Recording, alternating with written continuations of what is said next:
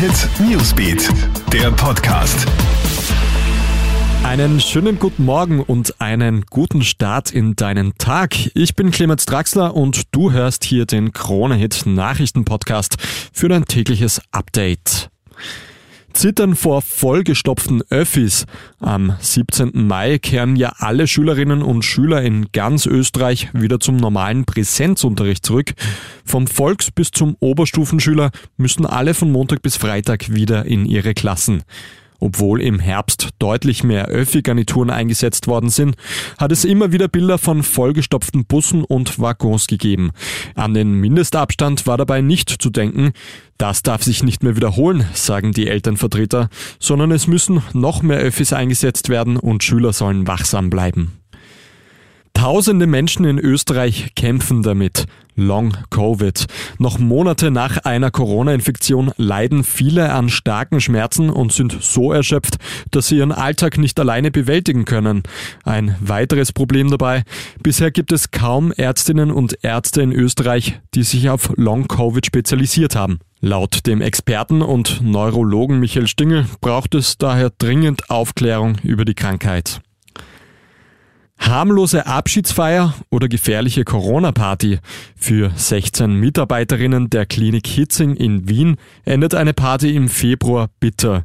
Sie verlieren ihren Job, weil sie in Corona-Zeiten ausgerechnet auf einer Krebsstation gefeiert haben.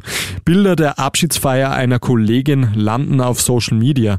Zu sehen offenbar keine Masken und kaum Abstand. 14 der Ex-Mitarbeiterinnen bekommen eine fristlose Entlassung. Doch sie ziehen jetzt vor Gericht und wollen wieder eingestellt werden. Sie hätten die Masken nur kurz abgenommen. Am 16. Juni wird die erste Verhandlung fortgesetzt. Auch Zeugen sollen dann aussagen. In Österreich gibt es einen neuen Höchststand an antisemitischen Vorfällen. Das berichtet jetzt die Antisemitismus-Meldestelle der israelitischen Kultusgemeinde in Wien. Letztes Jahr sind insgesamt 585 solche Vorfälle gemeldet worden. Das ist ein neuer negativer Rekord seit dem Beginn der Dokumentation vor 19 Jahren. Ein Großteil der Angriffe sind Beschimpfungen, Äußerungen oder Kommentare.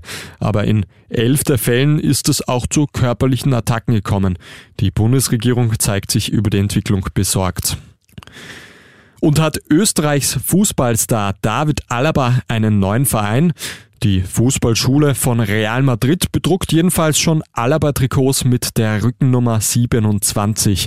Wie die Wiener Zeitung entdeckt, steht auf der Homepage der clubeigenen Fußballausbildungsstätte Bienvenido, David Alaba wird ein Königlicher.